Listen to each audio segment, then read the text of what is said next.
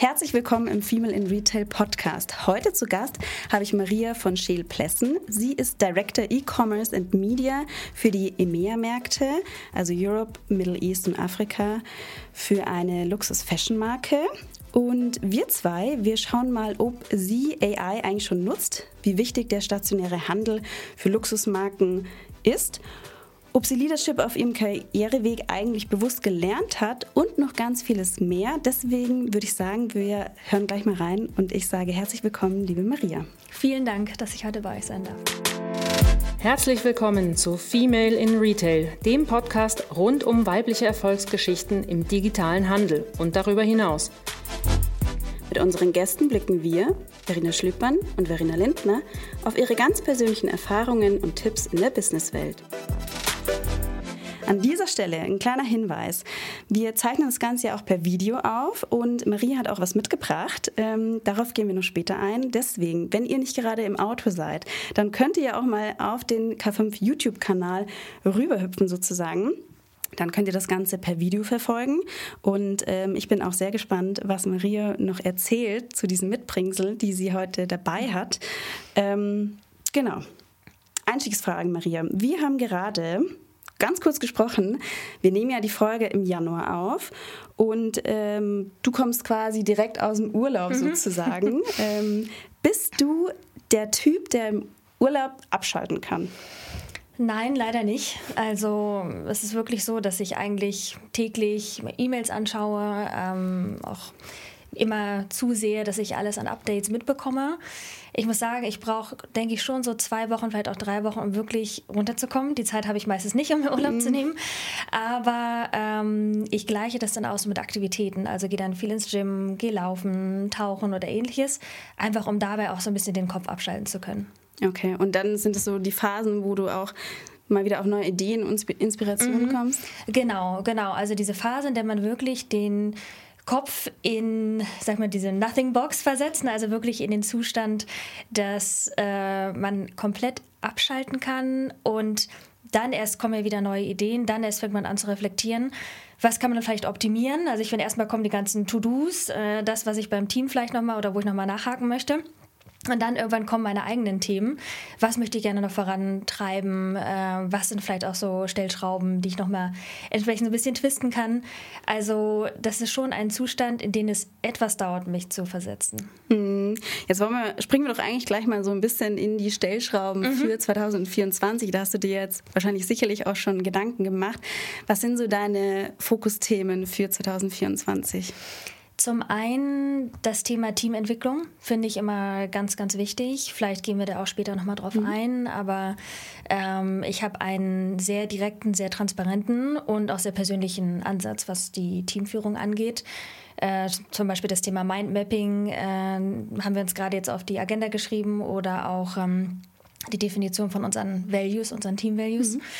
Dann zum anderen auch äh, die Kombination aus meiner Arbeit, also meinem täglichen Job, als auch meinen Keynote-Speaker-Engagements machen mir super, super viel Spaß. Ich äh, bin viel auch als Consultant für Unternehmen tätig, äh, beispielsweise bei äh, Mercedes oder auch bei Audi und ähm, gebe Workshops und Sessions zu dem Thema Leadership, gerade auch Female Leadership. Und ich merke, dass mir diese Kombination unheimlich viel Spaß macht. Das ist wirklich eine, ja, ein Thema ist, für das ich total brenne, was mir auch sehr, sehr am Herzen liegt und wirklich ein Passionsthema von mir ist. Und zum anderen auch äh, gerade im, im Retail-Bereich das Thema Omnichannel, Personalisierung, ähm, ganz stark auch äh, hybride Marketing-Techniken anwenden zu können, aber auch zu schauen, was sind so die, die Marketing-Themen, Focus-Areas von morgen um auch alle Generationen abholen zu können. Also ich finde, da geht der Shift immer stärker auseinander und das heißt, wir müssen sehr, sehr granular sein in der Ansprache und auch in der Kommunikation. Und das heißt, das ist auch eins meiner Key-Themen für dieses Jahr. Mhm. Jetzt bleiben wir doch vielleicht gleich mal so ein bisschen dabei, was dich eigentlich aktuell gerade in der Luxus-E-Commerce-Branche bewegt. Mhm. Also zum einen ist es das Thema Omnichannel. Das heißt, äh, es ist so, dass in der Luxusindustrie allgemein in Europa, Middle East und Afrika, ich bin ja für, für 37 Märkte verantwortlich, Das heißt, ich werde hauptsächlich auch zu denen sprechen.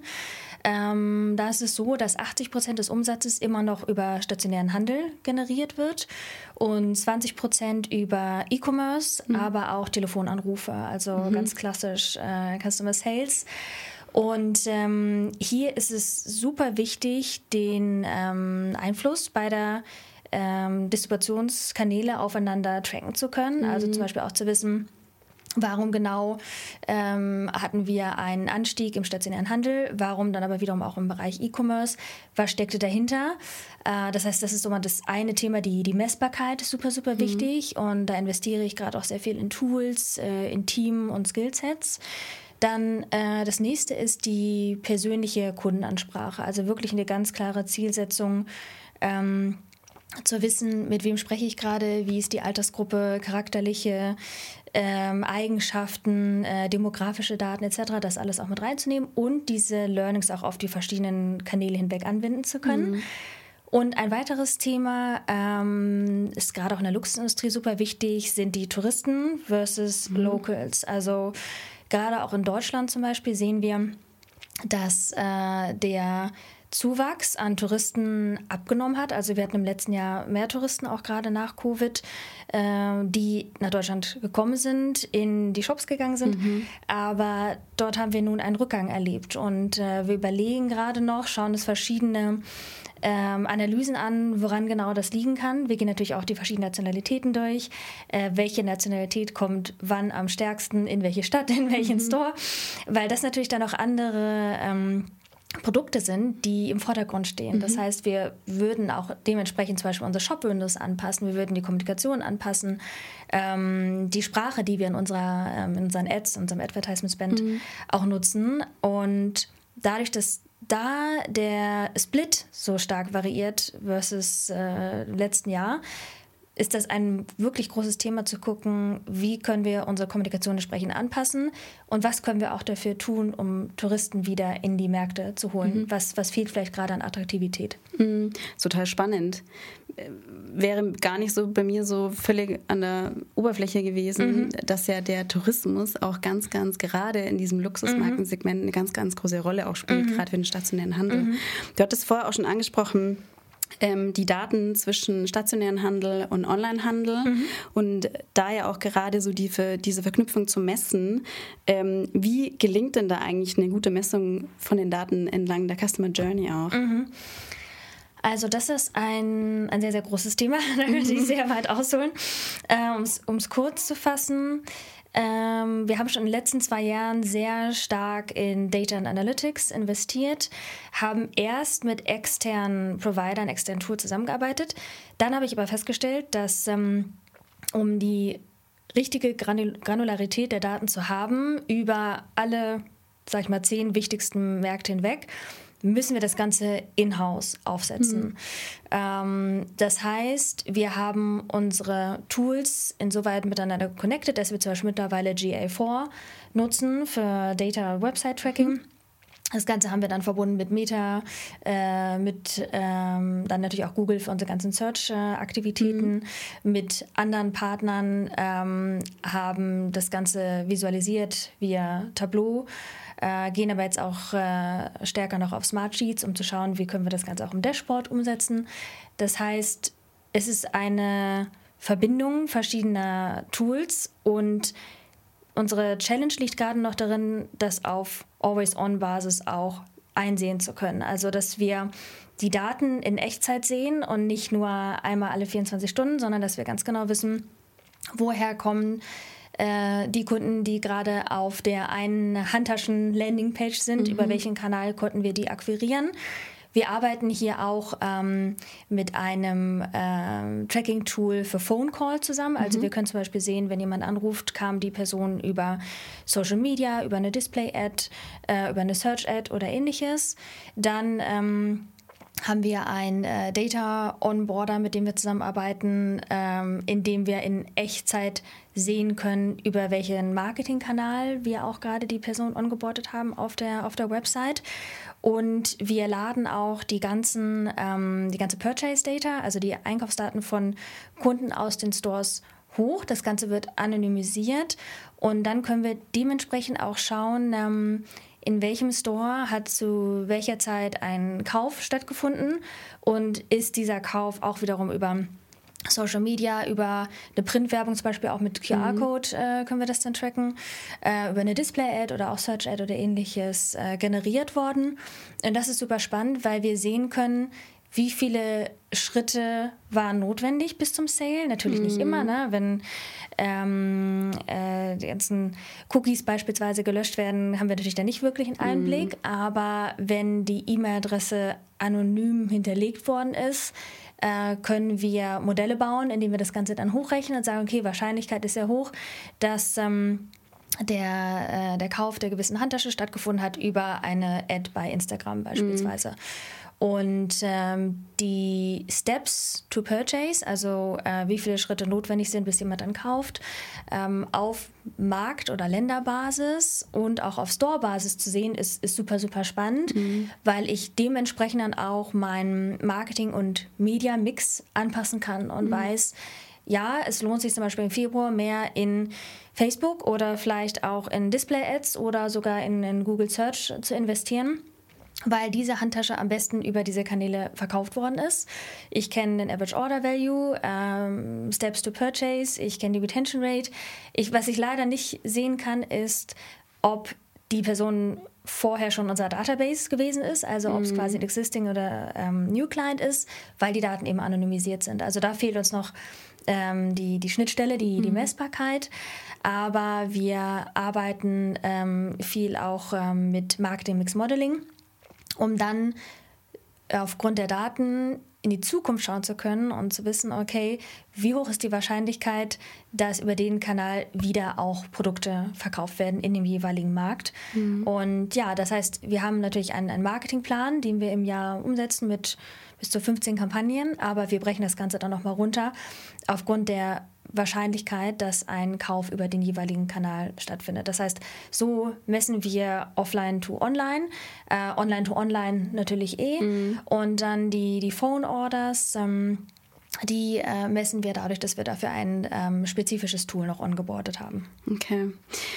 Kann man einen Durchschnittswert oder kannst du den Durchschnittswert angeben, von wie viele Steps müssen zumindest online ähm, vorhanden sein, dass der Kunde dann kauft, ob online oder online, mhm. äh, online oder offline.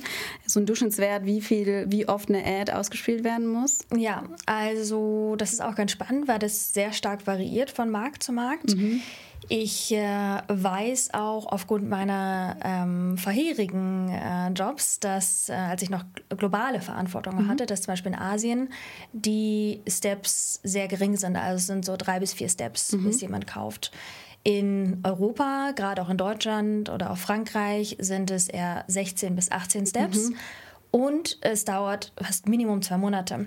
Mhm. Das heißt also natürlich auch gerade bei Luxusprodukten ist es kein äh, schneller Einkauf, ja. das ist halt wohl überlegt. Äh, die Kunden gehen meist nochmal in den Store, um das Produkt auch, auch zu sehen, gerade auch bevor sie dann online kaufen würden. Und äh, ich sehe ganz stark, dass in Europa die Kunden konservativer sind, länger überlegen und auch gerade für Klassikprodukte eventuell sogar noch mal länger brauchen. Also mhm. dann sind manchmal fast drei Monate. Mhm. Oder es geht halt ganz konkret auf Events äh, zu, wie zum Beispiel dann auch Weihnachten ja. oder Ostern oder ähnliches, wo man sich eventuell vielleicht mal was kauft, einen mhm. Bonus bekommt oder ähnliches. Man muss ja eigentlich sagen, so dieser stationäre Kauf ist ja doch auch was mit, ähm, naja, ich sag mal, ist ja eigentlich ein Erlebniskauf oder auch ein Gef ist ja total mit Gefühlen auch verbunden, weil man, gerade wenn es sowas wie eine größere Anschaffung ist, wie die Handtasche, mhm. ähm, ist es ja wirklich so, ich gehe in den Store, ich halte mein, erhalte meine Handtasche und trage sie auch mit der schönen Tasche sozusagen, mhm. also mit der Verpackungstasche, ähm, nach Hause. Wie kann man denn es jetzt ähm, schaffen, eigentlich so diese Gefühlswelt auch so ein bisschen online zu transportieren? Gerade wenn ich an die jüngere Zielgruppe denke, die so nachkommt und die sich ja doch eigentlich viel auch einfach nur online bewegt. Mhm. Ähm, wie kann ich das eigentlich schaffen, als Marke diese Gefühlswelt auch online zu transportieren? Mhm. Also, ich muss sagen, genau darüber habe ich auch lange nachgedacht, mhm. ähm, verschiedene Sachen ausprobiert. Und es ist oftmals so, dass die Kunden entweder online oder offline shoppen. Wir haben wenige, die beides tun. Das mhm. heißt, es ist fast, man könnte fast so von Mono-Journeys mhm. sprechen. Früher habe ich immer eher gedacht über Crossover, wie kann ich sicher gehen, dass jemand im Store war, vielleicht dann auch online ja. ähm, äh, nochmal nach Produkten sucht. Aber es ist wirklich sehr isoliert. Und die digitale äh, Markenwelt äh, den Kunden näher zu bringen, ist eine große Herausforderung, weil es hat sich zwar sehr viel getan, was das Kreative angeht. Also wir arbeiten viel mit Videos, mit Storytelling. Ähm, müssen aber auf der anderen Seite auch zusehen, dass es immer auch einen kommerziellen Aspekt gibt. Also zum Beispiel, wenn ich ein anderthalbminütiges Video zeige, möchte ich gerne, dass die Produkte auch ähm, kaufbar sind äh, mhm. unterhalb der Ad, dass die Kunden dann auch wissen, okay, worum ging es jetzt eigentlich genau? Mhm. Ja, also mhm. weil es dauert ja eben schon lange, bis man sich mit einem Produkt auseinandersetzt, sich daran erinnert und dann auch kauft. Und das heißt, ich arbeite viel mit kreativen Erlebnissen zusammen, ähm, Shop-in-Shop-Product äh, zum Beispiel auch. Ähm, es gibt äh, Digital Mirrors auch auf der Website, äh, dass man die Sachen, gerade auch Ready-to-Wear-Kollektionen oder auch Handtaschen an sich selbst äh, anprobieren mhm. kann. Wird aber gar nicht so viel genutzt. Also mhm. ich glaube, dass die meisten sich dann doch vielleicht schon mal offline informiert haben mhm. und wissen, okay, das ist das Produkt, äh, was ich eigentlich haben möchte. Oder gerade auch so bei ikonischen Produkten, die es seit 60, 70 Jahren gibt, ist es dann, glaube ich, ein sehr schneller so Path to Purchase. Mhm. Ähm, und es ist ganz, ganz wichtig, äh, die Website immer aktuell zu halten, sehr viel Story und Brandbuilding mit einzubauen, die Historie auch näher zu bringen, weil gerade auch für die junge Generation, die sehr viel Wert ja auf, auf Nachhaltigkeit äh, legt, mhm. äh, ein wirklich ein unabdingbares äh, Gut natürlich auch für, für viele Marken und der Luxusindustrie ist es ist sehr wichtig zu zeigen, was sind eigentlich die Arbeitsschritte hinter jedem Produkt. Äh, warum ist das Produkt äh, recht teuer mhm. ähm, und welche Materialien sind verwendet worden etc. Das heißt, das ist eigentlich ganz toll, diese ganzen Aspekte auf der Website zu zeigen. Äh, auf der anderen Seite kann man auch sehr gut mit hybriden Techniken arbeiten. Mhm. Also es gibt zum Beispiel auch die Möglichkeit, ähm, dass man zum Beispiel gerade auch im Metaverse oder ähnliches ein digitales Produkt kauft, aber sich das auch nochmal physisch zuschicken lässt. Zum mhm. Beispiel digitale Sneaker, die man für einen mhm. Avatar nutzt, aber sich auch nach Hause zuschicken lässt.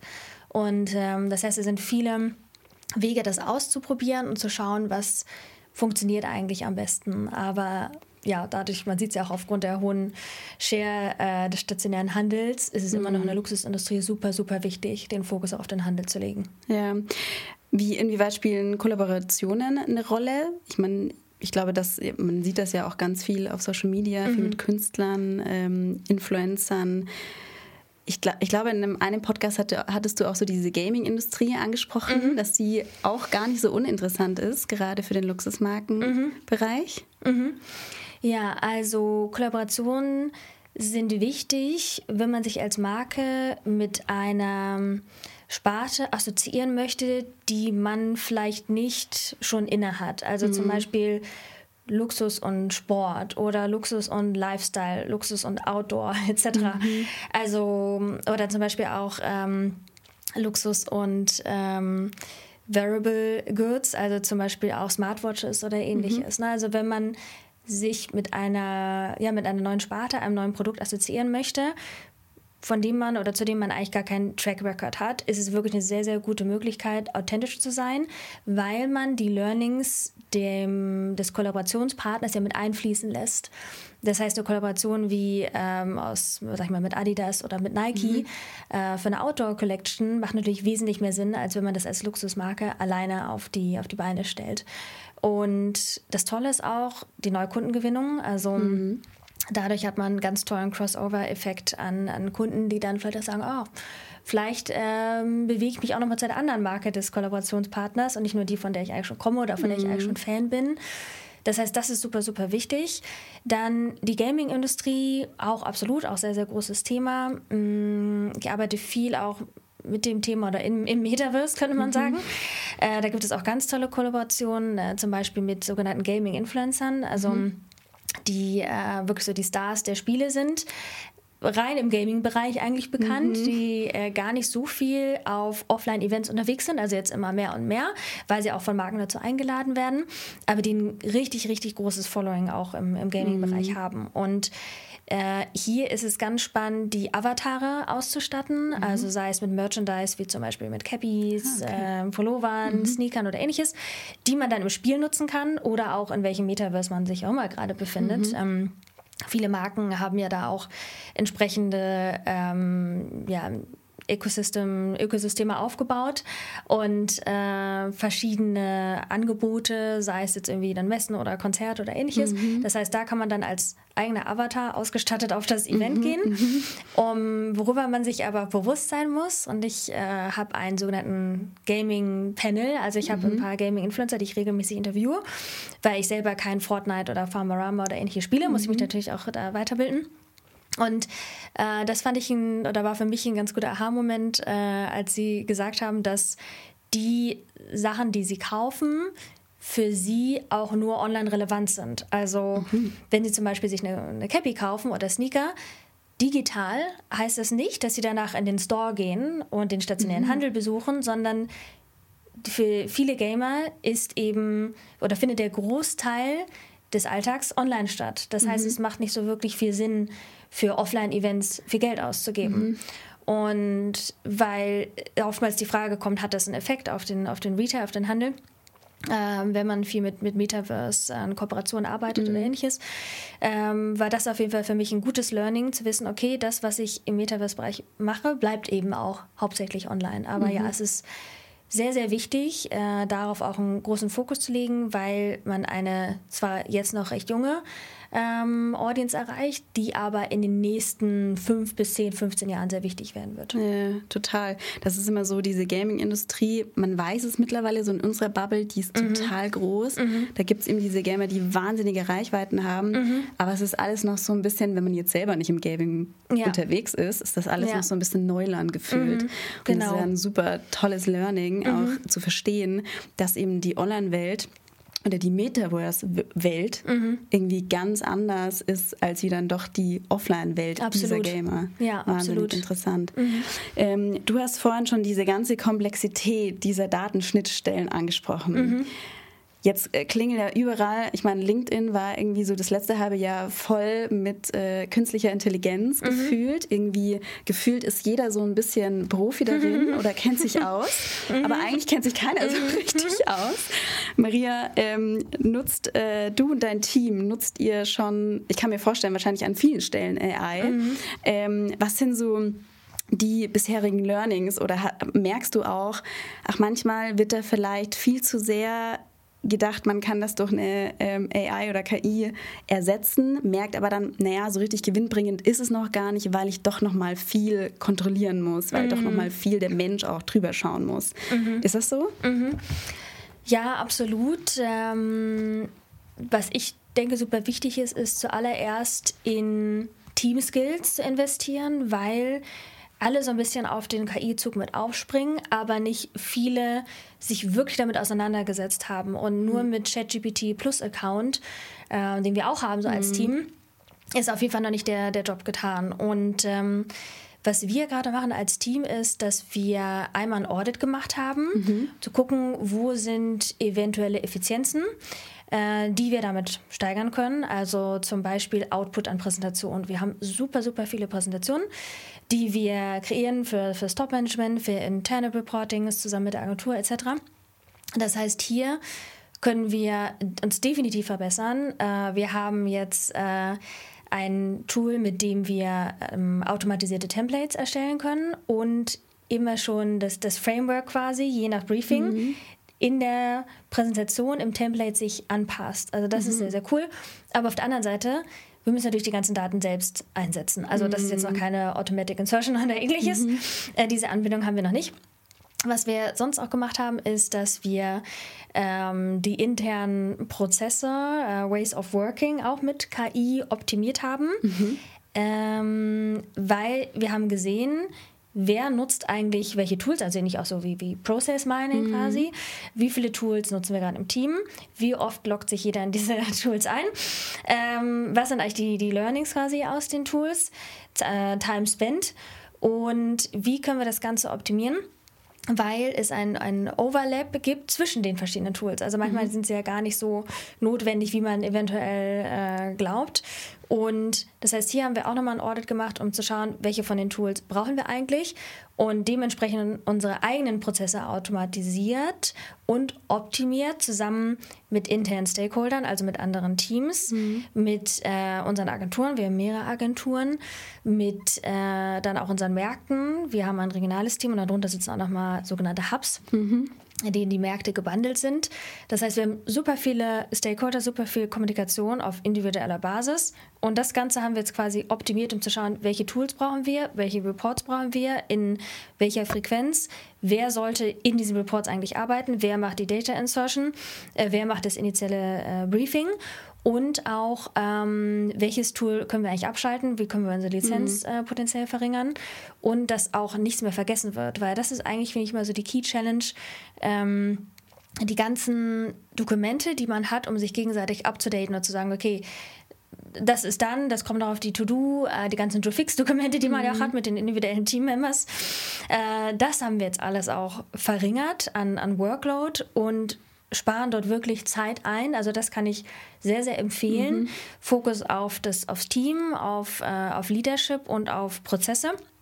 Und eine, ein weiterer Bereich, in dem wir das schon nutzen, ähm, sind automatisierte Creatives. Also wir haben schon immer A, B, C testet, um zum Beispiel zu schauen, mhm.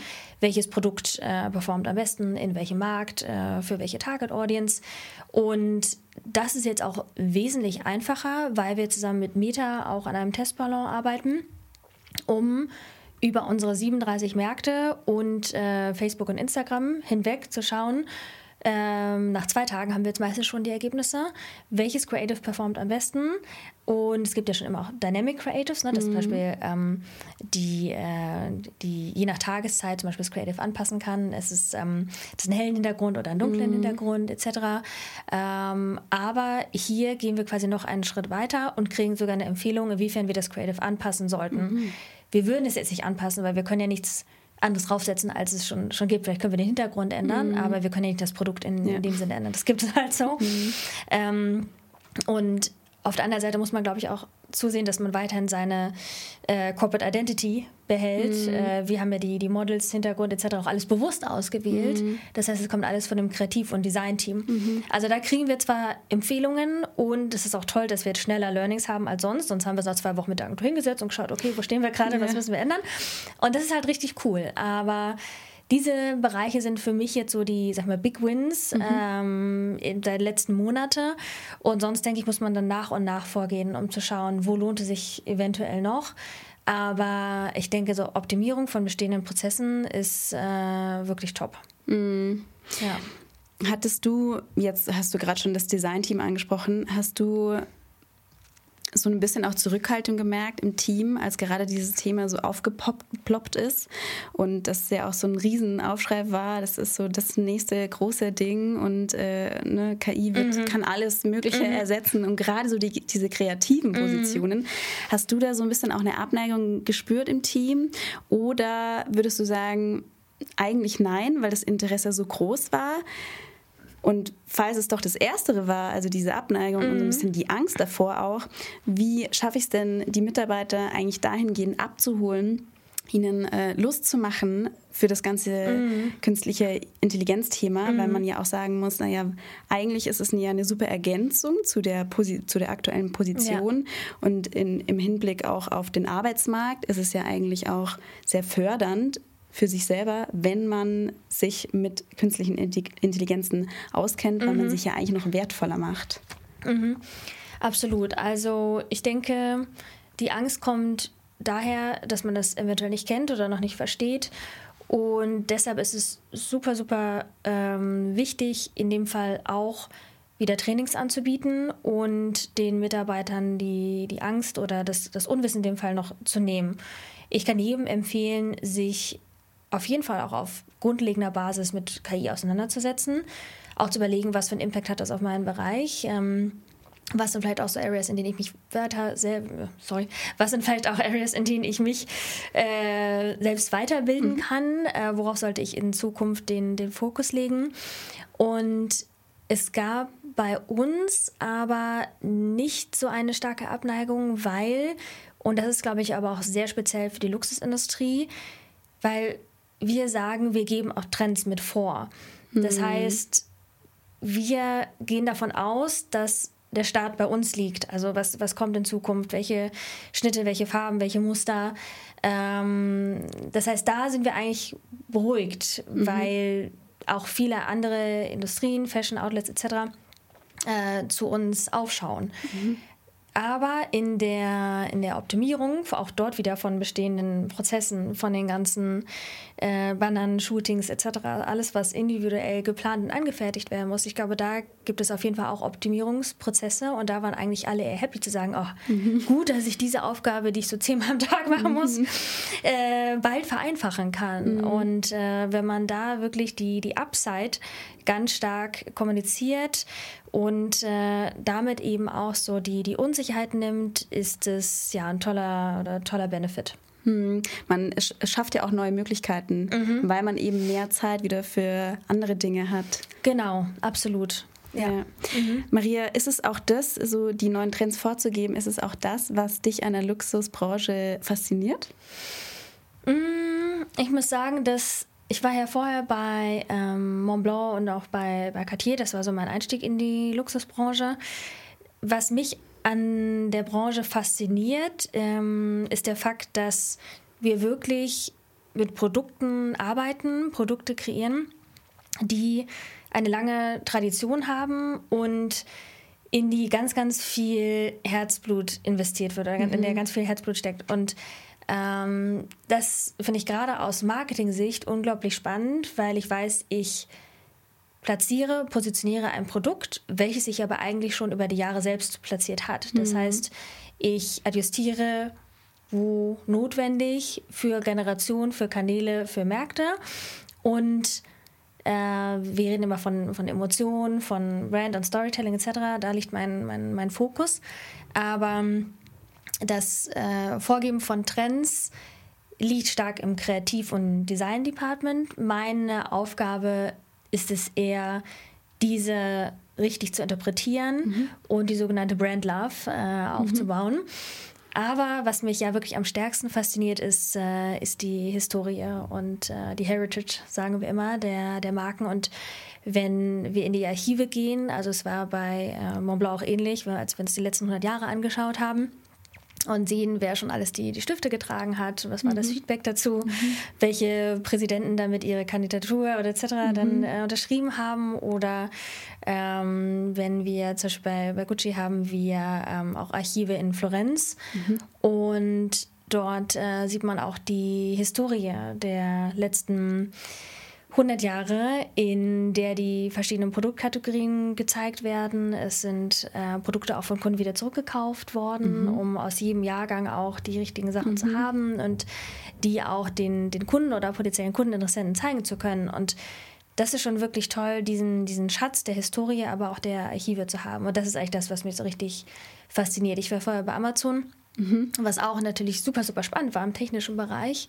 Ähm, aber es ist eben ein, ein rein äh, digitales Produkt und mhm. etwas, was über so viele Jahre eine so starke Positionierung äh, und auch wirklich an Aufmerksamkeit gewonnen hat und das auch zu Recht, das ist das, was mich eigentlich fasziniert. Mhm. Und es ist ja dann so ein bisschen die Kombination aus Tradition plus Moderne, mhm. weil du ja auch viel eben bei der Digitalisierung mit eingebunden mhm. bist.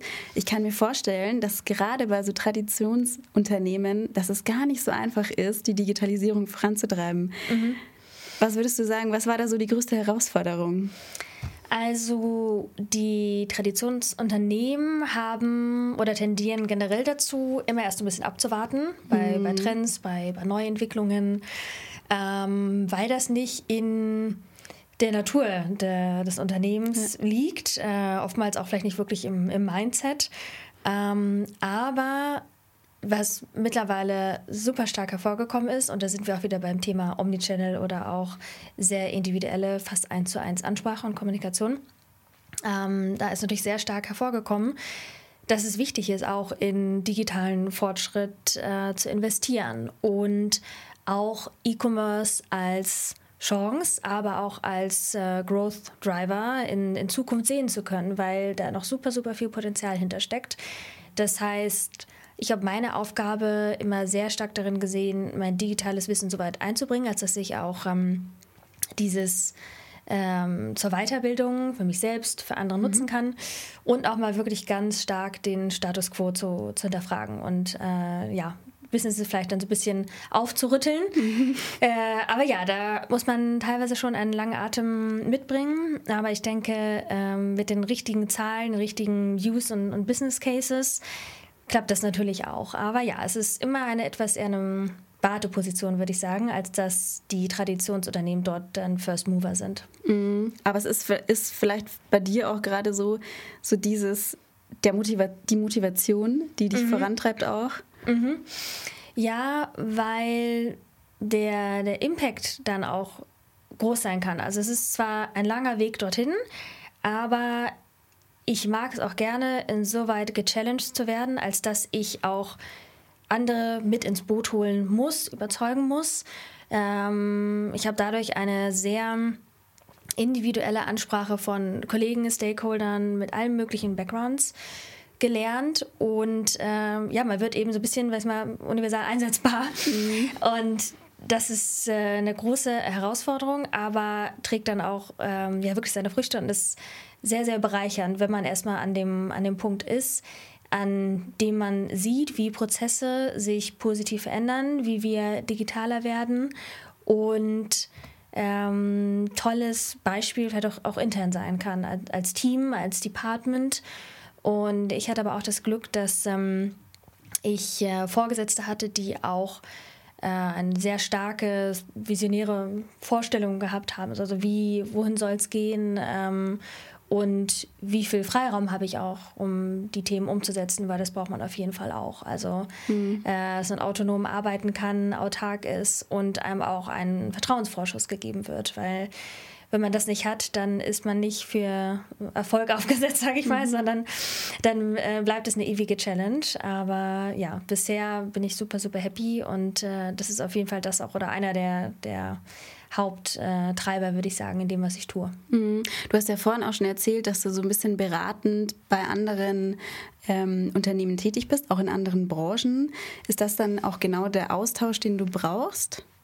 Mm, das ist eher der Austausch für Leadership-Themen, gerade auch äh, für Frauen, mhm. weil zum Beispiel bei Mercedes bin ich in einem Leadership-Workshop auch für Female äh, Leadership. Mhm. Und dort sind Frauen aus verschiedenen Departments. Bald bin ich auch beim Offsite, Offsite dabei. Ähm, da sind sie aus verschiedenen Industrien. Die haben sich quasi für das Event dann angemeldet.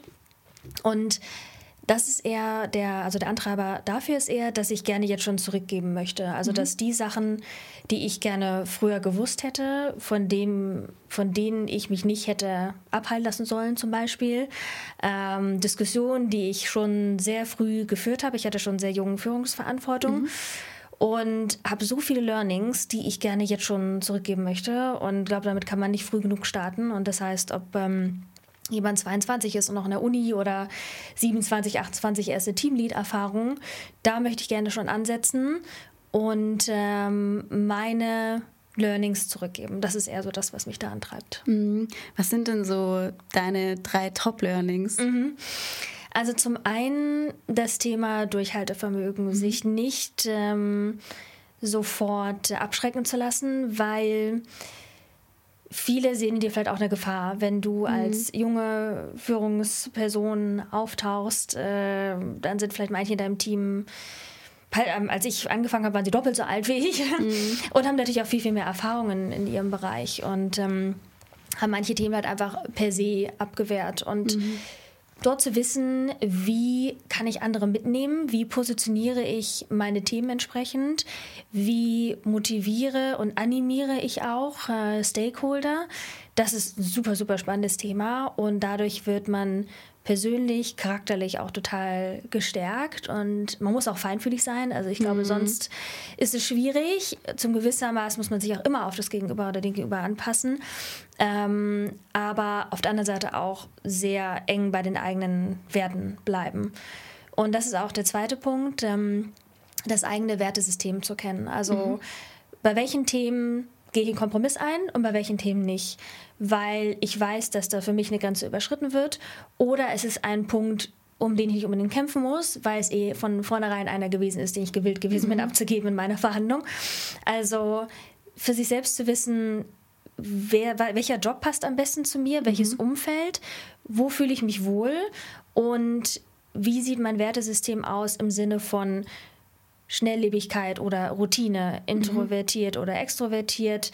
Ähm, das Thema auch Beständigkeit, äh, Führung, möchte ich andere führen? Bin ich eher jemand, der sich auch gerne auf sich selbst konzentriert äh, und länger an Projekten arbeitet? Oder ähm, äh, consulte ich auch gerne andere im, im Unternehmen? Wie, wie, ja, wie ist wirklich so der, der Rhythmus? Und wenn man das einmal für sich definiert hat, weiß man auch ganz schnell, wohin man eigentlich passt und mhm. äh, ja, wo man sich am besten ausleben kann.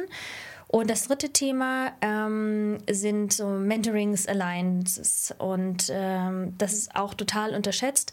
Auf der einen Seite sich interne Mentoren zu suchen, aber auch externe kann ich sehr, sehr empfehlen. Und man braucht für alle wichtigen Themen eigentlich immer intern einen sogenannten Sponsor. Also mhm. ähm, sei es jetzt äh, zum Beispiel der CFO, der dann ähm, als erster vielleicht Einblick äh, hat auf die äh, Budgetsetzung für das nächste Jahr mhm. oder ähm, jemand aus einem Department, dem man auch eng zusammenarbeitet, aber mit dem man vielleicht oft Schwierigkeiten hat oder ähnliches. Also ich sage immer, die Person, mit der man vielleicht am wenigsten zu tun hat, mhm. aber das den größten negativen Impact hat, mhm. äh, sollte im Fokus stehen. Und bei Mentoren kann ich auch empfehlen, vielleicht auch jemanden zu suchen, den man nicht unbedingt mag, auf persönliche mhm. Art und mhm. Weise. Aber auch darin, ähm, und auch damit kann man absolut wachsen, weil ähm, man dann auch wieder gechallenged ist und weiß, okay, wie kann ich mit der Person eigentlich zusammenarbeiten, ohne dass ich die ganze Zeit denke, oh, das ist super anstrengend oder ist nicht zielfördernd, aber wie kann ich die, die, die Person managen und wie können wir einen guten gemeinsamen Nenner finden? Also so die drei Themen, denke ich, sind sehr, sehr wichtig, um gut aufgestellt zu sein. Noch viele andere Themen, äh, die, ich, die ich nennen könnte, aber ich glaube, das sind schon mal so Quick Wins, wenn man mhm. sich damit auseinandergesetzt mhm. hat total interessant und glaube ich auch für unsere Hörerinnen und Hörer ganz viel gerade was dabei ist, wo sie mitnehmen können. Ich habe selber schon wieder was gelernt. ähm, du hast auch schon gesagt, du hast in sehr jungen Jahren auch schon eine Führungsposition übernommen. Ich hatte tatsächlich erst vor kurzem ähm, ein Gespräch mit einer Freundin, die auch in einer Teamlead-Rolle ist. Und wir haben uns darüber unterhalten, dass in vielen Unternehmen eigentlich vorausgesetzt wird, dass man Führung entweder äh, von, vom Charakter her es einem in, in sich es ein, in einem liegt, mhm. dass Führung, die Charaktereigenschaften für Führung in einem liegen. Mhm. Ähm, oder aber, dass man es sich ja sowieso per Doing so aneignet.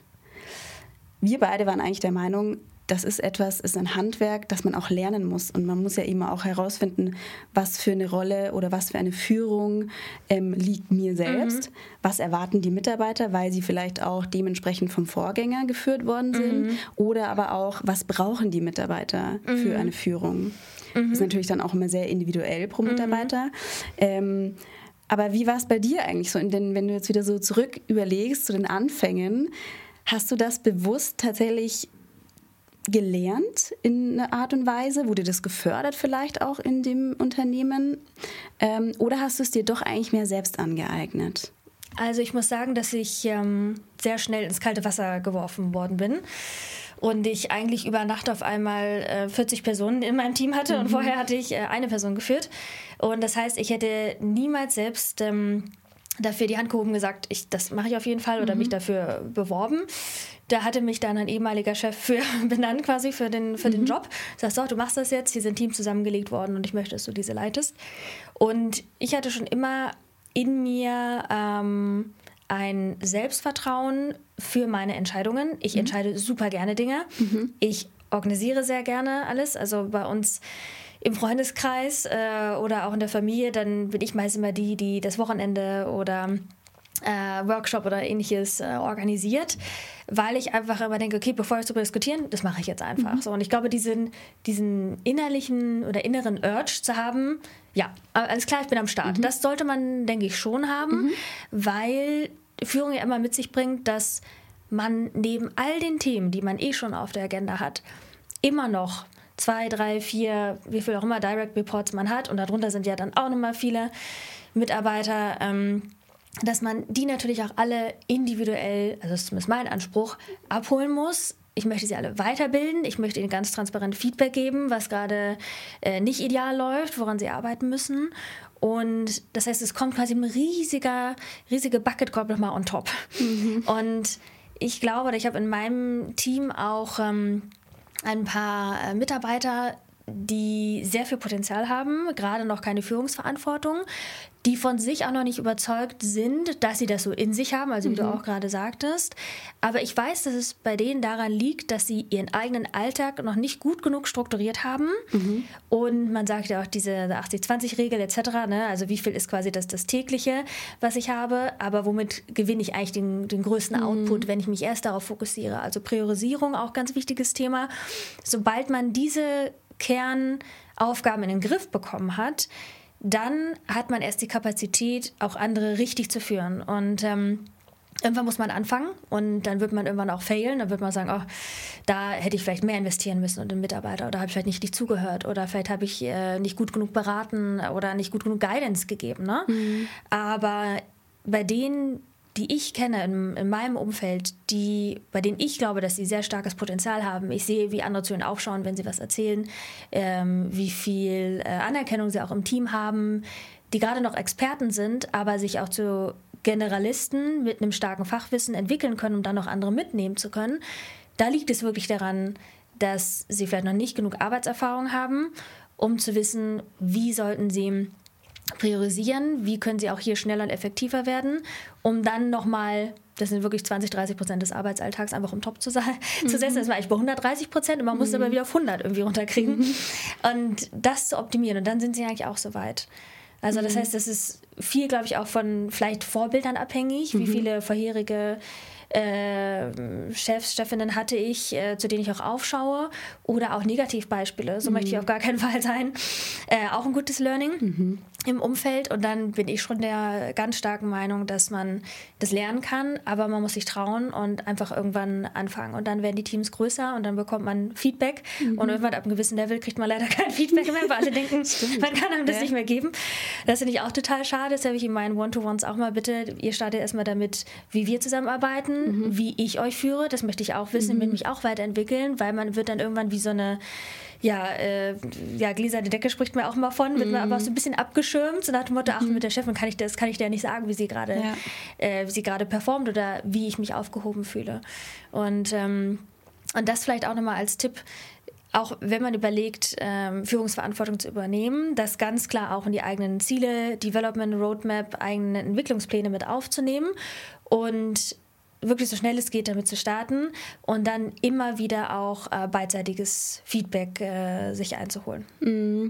Lustigerweise, wir hatten letztens auch erst so Jahresende und so Feedbackgespräche mhm. und äh, mir war das auch ein totales Anliegen, meinen Chefs auch Feedback zu geben, mhm. weil ich mir auch dachte, das ist auch schade und selbst auch auch Lob und das mhm. ist ja mhm. dann nicht was, ne, ich erhoffe mir nicht aus dem Lob irgendwas, sondern das aber auch einfach mal kundzutun, mhm. ähm, weil das total schade ist für mhm. die Person, weil die eben so selten mhm. eigentlich Feedback bekommen und es mhm. ja doch äh, total wichtig ist. Und mhm. gerade auch ähm, Kritik ist ja mhm. eigentlich, wenn, kann man ja sagen, so ein bisschen das beste Feedback, mhm. was man kriegen kann. Ja, absolut. Weil man genau dann ja auch arbeiten kann. Ja, absolut. Aber das ist auch ein Geschiff der, der Generation, weil mhm.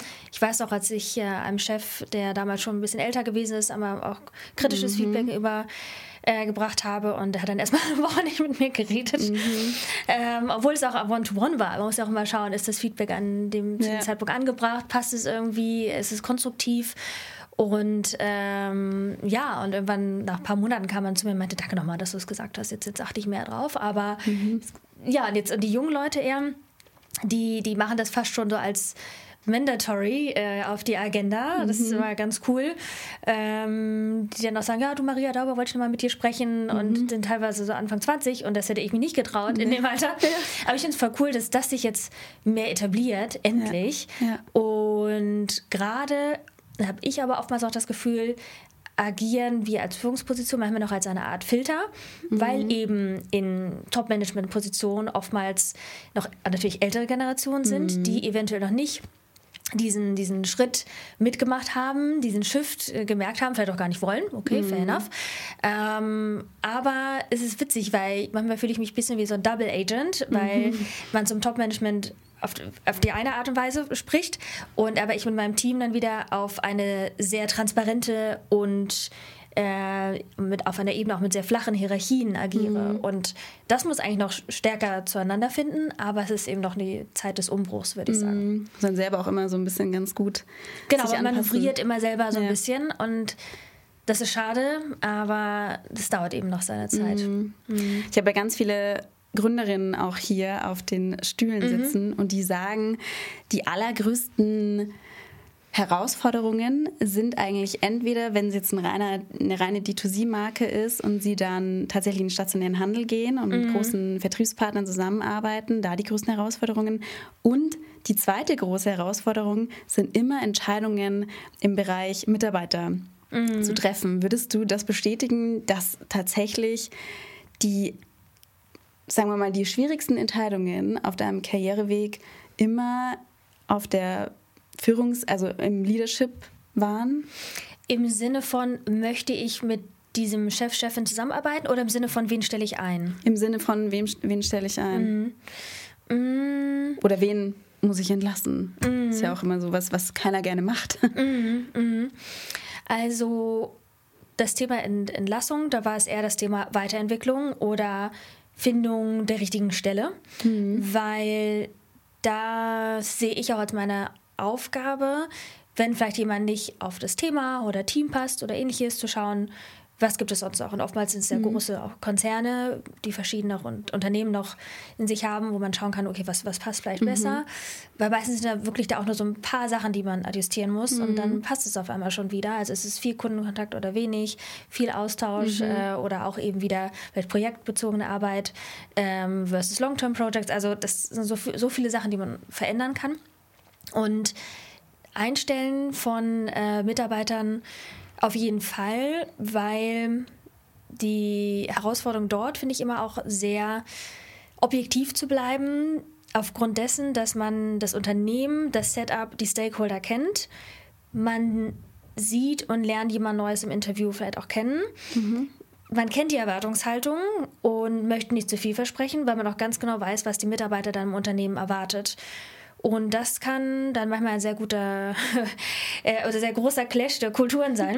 Mhm. Und das finde ich immer sehr wichtig, die Kandidaten entsprechend auch so, so zu informieren, zu sagen zum Beispiel, wir man ist mal ein bisschen in der Sandwich-Position, ja, man ist im regionalen Team, es gibt ein globales Team, es gibt verschiedene Stakeholder, man muss sehr, sehr politisch äh, mhm. affin sein, man muss ein dickes Fell haben, man darf sich nicht unterkriegen lassen und das ähm, finde ich wichtig im Vorfeld zu kommunizieren.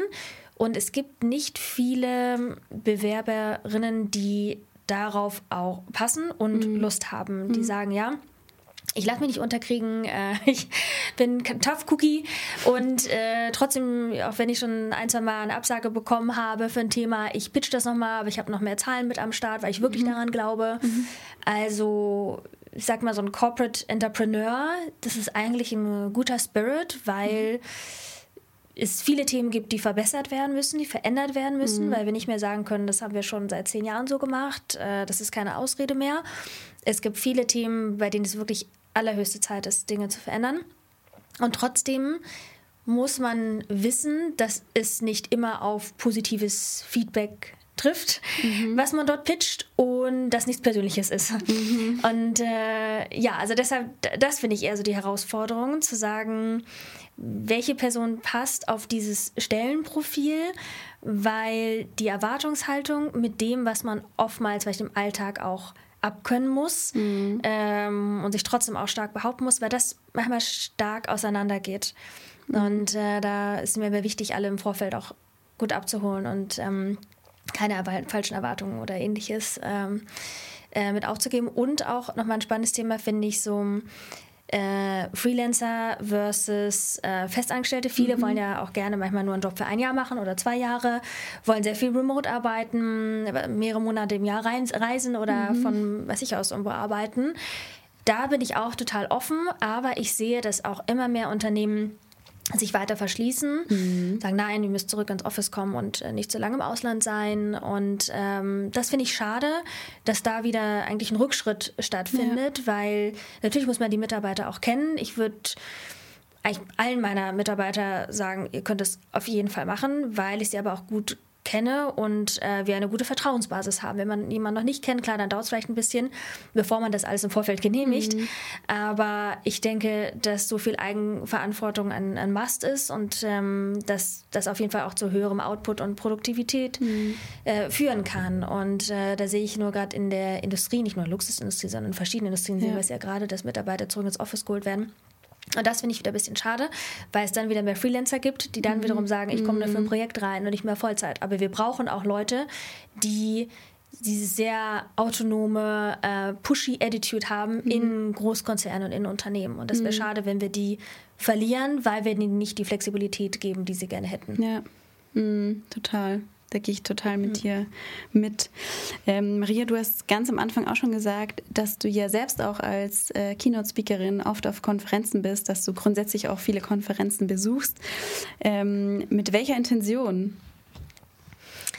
Das Thema Keynote Speaking macht mir persönlich super, super viel Spaß, weil ich dort immer einen Austausch habe mit ähm, Industrieexperten, wir eigentlich meistens einen Abend vorher noch ein Networking-Event mhm. haben. Ähm, es gibt eigentlich immer nach meinen Vorträgen eine QA. Dort bekomme ich auch mal tolle Fragen gestellt. Mhm. Äh, manchmal auch Themen, bei denen ich denke, okay, hm, guter Punkt, sollte ich auch nochmal mit aufnehmen oder vielleicht eine Tool-Empfehlung oder mhm. ähnliches. Dieser Austausch ist super wichtig und ähm, wenn man längere Zeit in einem Unternehmen ist oder auch in einer Industrie ist, dann ist man meistens auch sehr stark in der eigenen Bubble unterwegs. Mhm. Und ich habe auch schon mit verschiedenen Kulturen mittlerweile zusammengearbeitet. Und ich liebe das, äh, mich auszutauschen, rauszugehen und neuen Input zu bekommen. Und auf der anderen Seite, ähm, das kommt auch mal dann sehr auf das Thema an. Also ich spreche jetzt zum Beispiel auch zu dem Thema digitale Transformation ähm, in Traditionsunternehmen oder auch AI, äh, Metaverse, äh, aber dann auch wieder Female Leadership. Und Female Leadership das sagte ich ja bereits, das ist ja wirklich für mich eben ein Herzensthema. Das heißt, dazu mhm. möchte ich auch gerne sprechen und gehe da dann auch viel zum Beispiel in Universitäten, äh, bin zum Beispiel auch bei St. Gallen im äh, Masterprogramm mhm. äh, mit drin zu dem Thema. Aber es ist wirklich der, der stetige Austausch, der, der ganz, ganz wichtig ist, weil es heutzutage nicht mehr so viele Weiterbildungsmaßnahmen gibt, die jetzt auf meinem Level so spannend wären. Mhm. Also klar, ich könnte auch ähm, vielleicht eine Workshop-Serie oder ähnliches äh, besuchen, aber das ist dann manchmal vielleicht auch ein Konkurrenzunternehmen oder ähnliches. Mhm. Man kann sich auch nicht wirklich dann offen austauschen.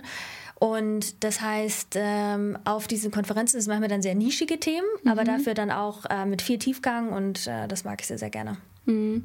Äh, an der Stelle mit viel Tiefgang gibt es auch auf der K5-Konferenz. Da werden wir uns sicherlich auch sehen mhm. dieses Jahr. Ähm, und ihr, lieben Zuhörerinnen und Zuhörer, ihr findet auf jeden Fall in den Show Notes einen Link zu den Tickets. Ähm, da laufen, glaube ich, gerade noch die Early Bird Tickets. Schaut da aber auf jeden Fall mal rein. Ähm, am besten früh dran sein, damit man sich da schon gleich sein Ticket mhm. sichert für die Konferenz im Juni 2024. Maria, ähm, ich habe schon angekündigt, du hast hier auf jeden Fall zwei Gegenstände mitgebracht. Mhm, genau. Ähm, zum einen fragen wir unsere Gäste ja auch immer so ein bisschen, habt ihr einen Podcast, einen Buchtipp äh, da für unsere Hörerinnen, was man einfach sich, naja, gut irgendwie wo viele Tipps drin sind fürs, sei es Unternehmertum, sei es aber vielleicht auch einfach für die persönliche berufliche Karriere. Mhm. Ähm, was hast du denn mitgebracht? Also ich habe zwei Sachen mitgebracht. Ähm.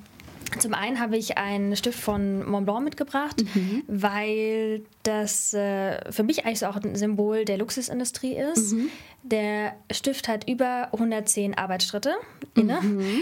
und äh, teilweise auch von Gewerben, die wirklich sehr, sehr rar sind heutzutage. Mhm. Also jemand, der zum Beispiel dann die Stiftkappe schleift oder auch probiert, ob die Feder richtig funktioniert.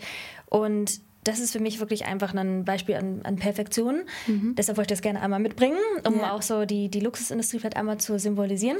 Das hast du ja vorhin und, auch schon angesprochen, genau. was da eigentlich auch alles so dahinter steckt, ne? Genau, richtig. Und äh, das andere ist ein Buch. Es hat auch ein bisschen Sand drin, das habe ich gerade zum Urlaub mitgebracht. Mhm. Und äh, das heißt uh, The Courage to be Disliked. Und das lese ich jetzt schon das äh, zweite Mal, weil ähm, da sind sehr, sehr viele tolle Zitate drin, sehr gute Learnings auch, die man mhm. im Alltag ähm, gut gebrauchen kann. Mhm. Und es geht darum, wie kann man mit sich, wie kann man mit sich im Rein sein, ohne gemocht zu werden. Und ich glaube, mhm. gerade wir Frauen haben oftmals das Bedürfnis, nicht anzuecken, gemocht zu werden, mhm. haben sehr viel Harmoniebedürfnis etc. Mhm. Und The Courage to be Disliked zeigt zum einen auf, warum und wie Menschen führen, wie jemand führt, der sehr narzisstisch ist, sehr mhm. großes Ego hat, ähm, wie jemand führt, der sehr harmoniebedürftig ist. Mhm. Ähm, sehr stereotypisch und das ist sehr gut dargestellt, weil man immer sagen kann, okay, so möchte ich auf gar keinen Fall sein oder das mhm. kann ich ähm, entsprechend mitnehmen als, als mhm. Thema für mich. Und wenn man sich aus sieben so ein bisschen rauspickt, mhm. ähm, glaube ich, kann man auch eine sehr gute Leader-Persönlichkeit äh, definieren. Und eins meiner Lieblingszitate heißt, ähm, What you should focus on next lies within the discomfort of now. Mhm. Also, wenn du manchmal nicht weißt, in deinem Alltag, äh, du hast verschiedene Projekte gerade auf der Agenda, was solltest du jetzt als nächstes tackeln? Dann kannst du einfach überlegen, was bereitet mir gerade das größte Unwohlsein? Also wo liegt der größte Discomfort? Mhm. Das, was man mal so ein bisschen wegschiebt und das ist eigentlich genau das, worauf du dich fokussieren musst. Das ist im Privaten als auch im mhm. Beruflichen, denke ich gleich. Mhm. Und äh, das ist für mich immer ein sehr gutes Learning oder auch äh, One-to-One -one mit meinem Team, wenn wir die Priorisierung für die Woche, für den Monat durchgehen. So, okay, wir wissen eigentlich ganz genau, was es ist und das ist meistens auch ein großer Brocken. Und das heißt, äh, das ist eins meiner Lieblingszitate und es gibt noch viele weitere und deshalb kann ich das sehr empfehlen. Mhm, ist auch so ein bisschen dieses Swallow the Frog in the Morning. So, ne? genau. Ne? Gerade das anzupacken, was man eigentlich so gar nicht anpacken will. Genau, genau. Aber das beschreibt es mhm. ganz gut. Ja. Maria, Abschlussfrage. Ähm, in einem anderen Podcast hast du dich so ein bisschen auch beschrieben mit drei Hashtags. Das waren Agilität, Change Mindset und Female Empowerment. Würdest du das noch so heute und in deine Bio schreiben oder würdest du die Hashtags so ein bisschen anpassen? Mm, eigentlich sind die noch sehr passend. Also Agilität ist immer ein Must im Alltag, in, in allem, was wir tun. Äh, Change Mindset sowieso, weil äh, ich finde auch der, der Alltag verändert sich oftmals gerade auch in aktuellen mhm. äh, Umständen, äh, Day by Day. Ähm, oftmals gibt es News, vielleicht, die man vorher nicht so erwartet hatte. Also auch äh, ganz, ganz wichtig. Und auch die Ausrichtung von Departments. Also das, was Marketing, Kommunikationsdepartment vor zehn Jahren war, das hat sich aber auch schon so stark verändert, mhm. ist viel zahlengetriebener, viel analytischer und viel mehr Empowerment sowieso. Also vielleicht noch ähm, mehr so das Thema Leadership, mhm. ähm, how to be a good leader oder how to lead others mhm. oder how to be inspiring as a leader, finde ich auch ganz wichtig, weil das Thema auch immer auf eine persönliche Ebene geht. Ähm, aber sonst denke ich, sind die noch sehr akkurat. Sehr gut, wunderbar. Maria, vielen lieben Dank für deine Zeit. Ähm, es hat total viel Spaß gemacht. Ich habe wieder ganz, ganz viel gelernt heute. Danke dir. Ähm, vielen Dank fürs Teilen auch der ganzen Learnings und Tipps. Ähm, und ansonsten würde ich sagen, wir sehen uns spätestens auf der Konferenz dieses Jahr. Wenn du sonst noch irgendwas äh, hinaustragen möchtest, was wir vielleicht gerade eben gar nicht angesprochen haben, dann ist äh, jetzt der Moment sozusagen. Mhm. Und ansonsten würde ich sagen, äh, tauschen wir uns in einem halben Jahr nochmal aus. Mhm. Und ähm, vielen Dank für deine Zeit. Vielen Dank, hat mir sehr, sehr viel Spaß gemacht. Dankeschön.